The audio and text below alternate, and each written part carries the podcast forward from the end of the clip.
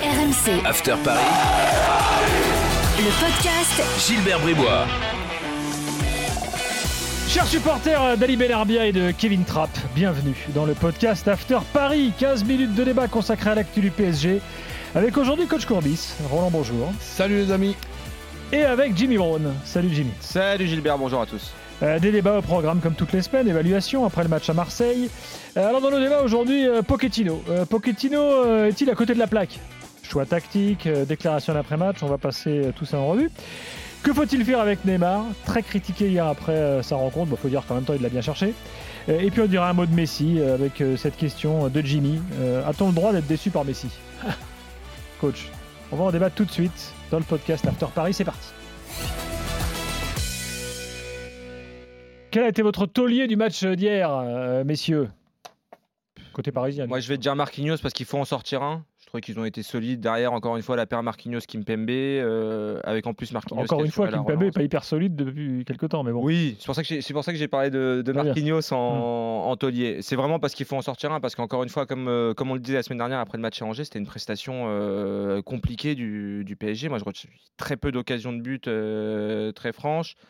Évidemment, ils ont, été à- ils ont été réduits à 10 en début de deuxième période, mais même à 10, on aurait pu espérer qu'ils qu'ils développent un peu plus de jeu et qu'ils essayent d'aller chercher la victoire, et ça n'a pas été le cas. Donc oui, s'il y en a un à sortir, moi j'aurais dit Marquinhos. Ben, le problème, c'est que je- j'en vois pas d'autres. En effet. Tous les autres, je les vois moyens, voire très moyens. J'ai mis dans cette catégorie, tu vois. Euh, à bouler, du coup, quand même? C'est dur de pas dire Neymar quand même après le Neymar. match d'hier. Ben oui. Donc, euh, Bah, tiens, parlons de Neymar tout de suite. Euh, hier soir, on a été très critique dans l'after sur, euh, sur Neymar. Euh, en fait, on a l'impression, Roland, d'une espèce de déchéance en fait, de Neymar. Il, il arrive, il fait plus rien. Il passe plus un dribble. ouais, mais Il est plus décisif. là, ce Neymar dit. Tu sens que physiquement, il y est pas. Non, mais ce ce Ne- Ne- Neymar d'hier, les amis, je crois qu'on l'a depuis le début de la saison. Hmm. Le Neymar d'hier, il y a quand même une différence avec le Neymar de la début de la saison, c'est qu'il relevait de blessures. Donc je pensais, moi, et ça n'a pas été le cas, je pensais déjà que c'était pas sûr qu'il soit titulaire et que dans le cas qu'il allait être titulaire, comme ça a été le, cas, ben, je, vo- je voyais plutôt une, espèce de faux numéro 9 pendant 60 minutes et qu'il soit déjà au courant qu'à la 60e minute, il aille prendre une bonne douche. Donc je ne je me voyais pas un, un Neymar de partout et nulle part, et en plus faisant la gueule comme s'il était surpris de, sor- de sortir dans, dans les, combien, les, les, les- les 20 dernières minutes. Même Il y a- pas le dernier quart d'heure. il y, a- il y a- il y a beaucoup de choses qui, qui- qui m'échappent. De la même façon, voir euh, Di Maria sortir avant Neymar et Neymar ne pas être au courant. Il y a Pochettino, il a fait de la politique en fait. mais euh, de la politique, c'était c'était plus simple de dire à Neymar, tu joues 60 minutes et que tout, tout le vestiaire soit, soit au courant que Neymar, euh, à, à 60 minutes, a joué contre l'Olympique de Marseille. Tu mets pas un coup sur la tête de, de, de Di Maria pour garder euh, Neymar quelques minutes de, de plus. Là, c'est- là c'est vraiment des conneries, on en fait tous. Mais là, on dirait qu'il le fait exprès. Et Pochettino il a fait de la politique jusque dans l'après-match, puisque lui il dit non, Neymar a fait un très bon match, j'étais très content de sa prestation. Ça, on va reparler de Pochettino, parce que là, à la fin. Lui, lui n'était pas dans son match non plus en l'occurrence Clairement il- pas, clairement Ouais. pas. Mais sur Neymar, moi, il y a une action qui qui est très révélatrice, je trouve. C'est sur le but refusé à l'Olympique de Marseille en début de match. Je ne sais pas si vous vous souvenez de cette action. Il y a Nuno Mendes et Neymar qui sont en 2 contre 1 sur le côté. Ils perdent le 2 contre 1 et derrière, sur le replacement défensif, ils se rendent carrément les deux dedans. C'était une, une action vidéo gag limite. Où tu vois à quel point Neymar est désorienté, C'est- quelque chose que tu vois très rarement quand même à, à ce niveau-là. Les deux ils se rendent dedans, ce qui fait que Lirola a un boulevard, il met le centre ensuite sur Milik. Heureusement pour le PSG, ça se joue à quelques centimètres, le but est refusé. Ah c'est- ça se joue, je crois, 6 cm. Mais alors, autre chose, en plus, on n'a pas l'impression d'un Neymar qui se révolte. Tu, le sens un peu résigné. euh, il sort avec ton, son éternel sourire, envie de lui dire, hey, mec, je sais pas, fais un truc, quoi. Mon- montre de quoi tu es encore capable. Tu sens qu'il est résigné. Vous n'avez pas ce sentiment-là? Ah ben non, évi- évidemment qu'il n'a pas une tête de gladiateur. hein. Ça, c'est sûr. Mais bon, euh, je te dis, là, hier, c'était un petit peu différent que depuis le début de la saison. Il relevait de blessures. Hmm. Et il y a quelque chose qui est révélateur dans les attitudes, c'est que sur les coups de pied arrêtés, notamment les corners, on voyait qu'il recevait plein de projectiles pendant tout le match. D'un côté, tu as Neymar qui attendait une minute, une minute trente à chaque fois avant de jouer un corner, que tout le monde se replace, etc. Et de l'autre, tu avais Messi qui recevait des boulettes de papier, etc. et qui jouait les corners très vite, qui s'en souciait très peu en fait, qui voulait essayer d'accélérer le jeu. Tu notes une différence de- d'attitude entre les deux qui est assez flagrante euh, là-dessus. Ouais, absolument. Comment faire maintenant, euh, Roland? Le, le foot sur le banc quelque temps euh, T'as l'impression que c'est pas possible en fait, qu'il faut qu'ils soient tous là les mecs forcément. Et... D'avoir déjà une discussion euh, avec lui, que moi je te dis, euh, des, bonnes solutions, quand il n'y en a pas, ben, il y, a- une astuce ou une habitude, c'est de trouver la, moins mauvaise. La moins mauvaise, puisqu'il n'y a pas de numéro 9 euh, dans, cette équipe et qu'Mbappé n'est pas un, numéro 9, d'essayer de voir si c'est pas la moins mauvaise solution de faire jouer Ne- Neymar à la- à la pointe de ce quatuor. Jimmy, tu dis quoi toi? On en foot sur le parlait- banc? on, on en- moi, franchement, euh, je pense qu'on va peut-être en parler sur Pochettino dans, dans quelques instants, mais je pense que les quatre ensemble, ça peut pas fonctionner, euh, Mm. du moins en l'état. Mm. Ou à la limite, si tu veux mettre les quatre ensemble, autant les mettre chacun dans leur position préférentielle, c'est-à-dire Di Maria sur le couloir droit, ce qui a jamais joué, à- il a très très peu joué à gauche depuis qu'il est au PSG. Absolument. depuis ses jeunes années. Messi, qui, qui est comme une âme en peine sur ce côté droit, tu le remets euh, dans une position de numéro 10, où il va plus participer au jeu. Et d'ailleurs, les quelques occasions du PSG hier en première mi-temps, c'est quand Messi revient dans l'axe et crée des décalages, notamment euh, avec l'aide de Verratti.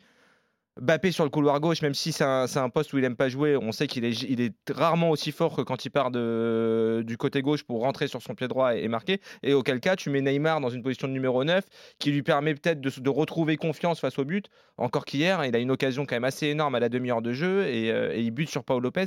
Ce qui est inquiétant, c'est que même techniquement, en fait, on, s- physiquement, tu peux être moins bien, etc.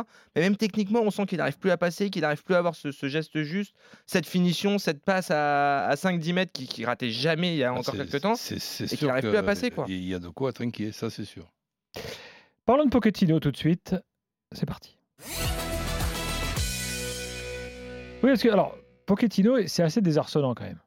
Donc les choix tactiques, les déclarations d'après-match, tu peux pas te pointer et nous dire comme ça que tu es content de Neymar. Et- dire c'est pas et possible. Les explications d'avant-match. Les expli- Alors tout, en fait tout. C'est est-ce que est-ce que vous avez eu le sentiment là que sur l'ensemble euh, de la gestion de MPSG, il était à côté de la plaque, coach? Ben, disons que je, je- je le regarde avec beaucoup d'attention et beaucoup de, de- de curiosité aussi depuis son arrivée, pas seulement depuis euh, 15 jours. Et donc, je, je- je- je me demande s'il a fait vraiment le, le- le bon choix, si le Paris Saint-Germain n'est pas trop haut Hmm. pour, euh, pour lui et ses, et- et ses habitudes.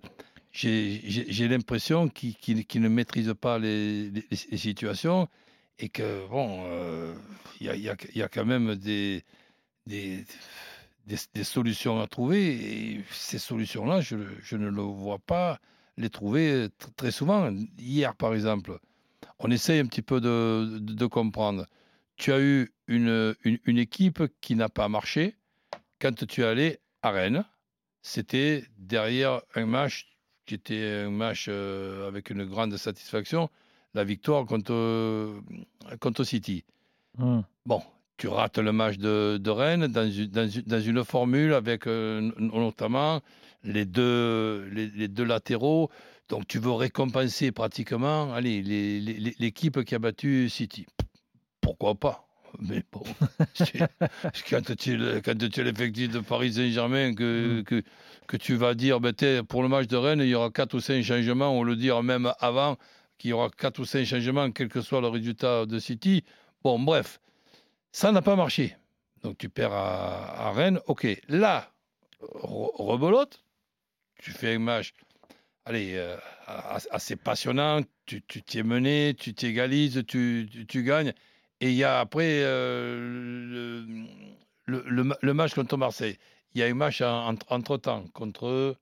euh, Tu as joué Leipzig en milieu de semaine et tu joues, euh, tu joues donc Angers. Marseille dans la foulée. Ils ont joué contre Angers. Angers Voilà. la semaine dernière. Il y a eu l'enchaînement Angers, Leipzig, Voilà. Marseille. Mm. Donc, et là, tu remets prati- pratiquement la même formule qui n'a pas marché à, à Rennes pour, pour un classico. J'ai dit, pour- pourquoi pas Mais der- derrière, euh, derrière ça, euh, sin- sincèrement, si maintenant on est content de faire un 0 un 0 un 0-0, ben voilà, ça nous a, ça nous a échappé, ben oui, euh, pour- pour- pourquoi pas. Mais si par exemple tu es content de ne pas avoir réussi à marquer un but avec un quatuor offensif, tu perds 5 à 3, o- ok, on pourra, on pourra comprendre. Les deux latéraux qui sont des, des, des- ailiers de, de l'époque, et tu ne marques pas un but en 93 euh, minutes, il y a quand même une anomalie Mhm. euh, quel- quelque part. C'est- tout simplement illogique.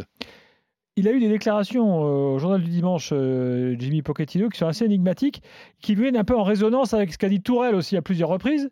Il a encore dit Tourelle à un média, à un média italien week-end, il a dit euh, au PSG, j'avais l'impression d'être ministre des Sports, il fallait gérer les joueurs, l'entourage des joueurs. euh, en gros, euh, être entraîneur du PSG aujourd'hui, tu as l'impression qu'en fait, il n'y a, a personne qui y arrive. Emery n'est pas arrivé, Tourelle n'y est pas arrivé, maintenant Pochettino, on voit les galères qu'il a, c'est terrible. Oui, mais le, le problème, c'est que Pochettino, on se rappelle quand il est arrivé, il nous a dit on, Vous me jugerez pas sur les six premiers mois, vous me jugerez sur la saison suivante. Donc là, on y est, la saison elle a Mm. commencé depuis trois mois. Et effectivement, il y a une question moi, qui m'a interpellé dans le, dans le JDD, une- surtout sa réponse euh, ce week-end. La question du journaliste, c'est Hugo Lloris a raconté qu'à Tottenham, vous réclamiez un niveau d'intensité supérieur à l'entraînement par rapport au match. Est-ce aussi le cas à Paris? La réponse de Pochettino est très révélatrice. Il dit En un tour d'horizon, tu comprends ce que tu peux tirer d'un groupe. Tu sens la capacité d'adaptation et l'implication de chacun. C'est pourquoi des saisons ne se ressemblent jamais. Ensuite, un peu plus loin, il dit euh, Face à soi, on n'a pas toujours le degré de réceptivité suffisant. D'un pays à l'autre, ça prend du temps. Paris vise les trophées car les dirigeants l'exigent, les fans aussi. Le palmarès, c'est le seul héritage qu'on pourra laisser. C'est-à-dire qu'en gros, il sous-entend que contrairement à Tottenham, ici au PSG, le, niveau d'exigence est peut-être moins important. le- le- les joueurs sont moins réceptifs à ce qu'ils demandent. Et du coup, euh, il fait quand même, moi je trouve que c'est un constat d'échec. euh, Mm. il, il fait preuve d'un fatalisme qui est quand même ultra inquiétant alors qu'on est que qu'on est qu'au mois de novembre. Il y a juste une stat que je voulais vous donner aussi sur Pochettino et sur le, sur le PSG plus globalement. Sur les quatre derniers déplacements du PSG, donc il y a eu match nul un partout à Bruges. On se souvient dans quelles conditions. C'est quand même un miracle de ne pas le perdre Ouais. euh, ce match. La victoire à Metz dans les conditions qu'on connaît à la, à la toute Ah ouais, dernière seconde. je cherche pas, le dernier Ouais. bon match, c'est contre City. hein. Et non, mais surtout à l'extérieur, c'est encore plus loin, c'est mais- dramatique. Rennes PSG, tu perds donc à Rennes 2-0. Hier, tu fais 0-0 à Marseille. Après une semaine où tu as passé ton temps en conférence de presse, toi et tes joueurs aussi, à nous dire que le match important cette semaine, c'était l'Olympique de Marseille, que le match nul n'était même pas une option envisageable, qu'il fallait chercher la victoire parce qu'on sait ce que représente ce, ce match pour les supporters et pour le club, pour Euh, finalement nous montrer ce, Ouais, ce- ce- ce- ce spectacle-là hier soir. le, le match d'Angers, que ce soir-là, bon, euh, ça se joue à pas grand-chose, disons. Allez. Et il y a aussi un- il y a quelque chose qui interpelle dans sa composition d'équipe, c'est que contre Leipzig, il revient parce qu'il passe à 3 derrière. On en avait parlé un peu dans le podcast la semaine dernière. Hier, tu vois Danilo Pereira qui est titulaire. Tu te dis peut-être qu'il va jouer à Ouais, 3. ouais, ouais. Défense, euh, il va jouer en défense à 3 pour pouvoir libérer ses deux pistons. Et finalement, non, on s'aperçoit que Danilo Pereira joue à côté de Verratti. Donc, quel message t'envoie à Gay qui a raté son match effectivement contre Leipzig, mais qui est irréprochable depuis le début de saison Mm. Et quel message t'envoie à Herrera aussi, qui a peut-être ce profil un peu plus joueur que Gay au moment où Verratti sort? Tu t'aurais peut-être Ah, pu rentrer non, Herrera ce- que. Ce, ce qu'il y a de sûr et certain, des, des erreurs, comme je te dis, on en fait tous, mais ce qu'il y a de sûr et certain, c'est que il est difficile à suivre. Et s'il est difficile à suivre euh, pour nous, ben, il doit être difficile à suivre pour, pour, pour ces joueurs, où, où on cherche des fois. une- Ou alors, c'est les joueurs qui sont difficiles à suivre, Roland. Ben non, Par le coach. je- non, je te, donne, je te donne un exemple. Quand euh, tu débarques dans l'effectif de, de, de cette année, Hmm. tu regardes un petit peu tes, tes points forts, tes points moins forts, des points faibles, j'en vois pas, vois, vois pas beaucoup pour ne pas dire euh, pas du tout. Mais même s'il y a plusieurs formules à mettre, ta formule numéro 1 ou numéro 1, on peut dire, Hmm. c'est trois arrières centraux pour justement avoir sur, sur les ailes deux, deux monstres. Tu auras côté gauche avec le retour de Bernat, Mendes et Bernat qui se partageront le boulot, et tu as Hakimi euh, côté droit. Mais il n'y a pas beaucoup d'équipes comme ça, donc trois arrières centraux, et ensuite au milieu, Wijnaldum qui fait partie d'un des deux milieux devant les trois arrières euh, centraux. Verratti, tu sais, qui joue un match sur trois, mais si des, si, des fois il peut faire un petit peu mieux qu'un match sur trois, mais tu le mets et tu le sors à la 60e minute où il y a des garçons comme Gay Herrera capables, et ensuite euh, devant, tu as, quand même des, des joueurs qui sont tout simplement monstrueux. Mais là, au moins, tu as une identité, tu as des repères pour, euh, pour, pour, pour tes joueurs, et quels que soient les joueurs qui jouent, ben c'est toujours dans la même euh, formule. Là, ce n'est pas le le cas. Tu changes l'organisation, tu changes les joueurs, tu sors Di Maria, tu sors pas euh, Ne- Neymar, tu mets Di Maria, alors qu'il n'y a pas besoin d'être neuf mois à Paris Saint-Germain pour savoir que le meilleur poste de Di Maria, c'est pas ailier gauche. Ça, c'est fini, Di Maria et, et- et- et gauche. Et on le voit hier, côté euh, gauche. Sincèrement, je, je regardais euh, avec euh, les, les yeux grands ouverts. Je dis, mais qu'est-ce qu'il nous fait alors maintenant? Hmm. tu, tu- tu te dis toujours, ben, c'est certainement moi qui me trompe. Et donc, on va voir un petit peu ce que ça va donner. Et, mal- et malheureusement, on, on voit ce qu'on pensait voir, ju- ju- justement, c'est- c'est-à-dire une équipe qui n'a rien à voir avec la qualité de ses joueurs. Il nous reste une minute. Jimmy, euh, tu, te poses, tu te poses à toi-même la question, donc je te la pose pour que tu donnes la réponse. Est-ce qu'on a le droit de dire euh, qu'on est déçu par Messi? Depuis son arrivée au PSG, euh, on force est de constater que malheureusement, oui, moi c'est moi c'est mon joueur préféré, euh, Léo Messi, euh, toute, Mm. toute période confondue. Depuis que je suis, je suis le foot, c'est le joueur qui m'a le plus fait rêver. Et le- son talent est évidemment pas en cause. Juste deux petits chiffres à vous donner. Depuis qu'il est arrivé au PSG, il a réussi euh, 18 dribbles en 550 minutes, toutes compétitions confondues. Et euh, depuis qu'il est arrivé au PSG, c'est zéro but en Ligue 1 quand même. Toujours pas marqué en Ligue 1, euh, Léo Messi. Mm. Gaëtan Laborde est à 7 buts, ça fera plaisir à Jérôme Thomas. Léo Messi, lui, c'est zéro but. Ah, Coach, il n'est pas aidé en jouant à Ah, droite, on le répète. hein. Moi, je suis pas déçu une minute. Hmm. Déjà, en tant que Français, le voir dans notre championnat, je, Évidemment, je, c'est- je remercie les, les- les dieux du football. Et pas seulement parce que ça peut nous rapporter de, de- de l'argent avec les droits. Mais télé. Roland, on attend Mais- plus mais- de lui quand même. On attend Attends, plus de lui. Alors justement, je vais pas me faire l'avocat de Messi, mais un petit peu quand même. Il vient au dernier moment. Il, quitte un endroit où il est depuis 20 21 ans. Il change ses habitudes, il change son équipe, il change ses coéquipiers, il change son pays. Eh bien, c'est vrai que depuis qu'il est arrivé, on n'a pas vu du grand Messi. Laissons-le terminer l'année civile et on verra à partir du mois de janvier si ju- justement il n'aura pas été logique qu'un Messi puisse avoir une période lui aussi d'adaptation. C'est un monstre, c'est euh, un joueur extraordinaire, mais c'est un être humain quand même, heureusement.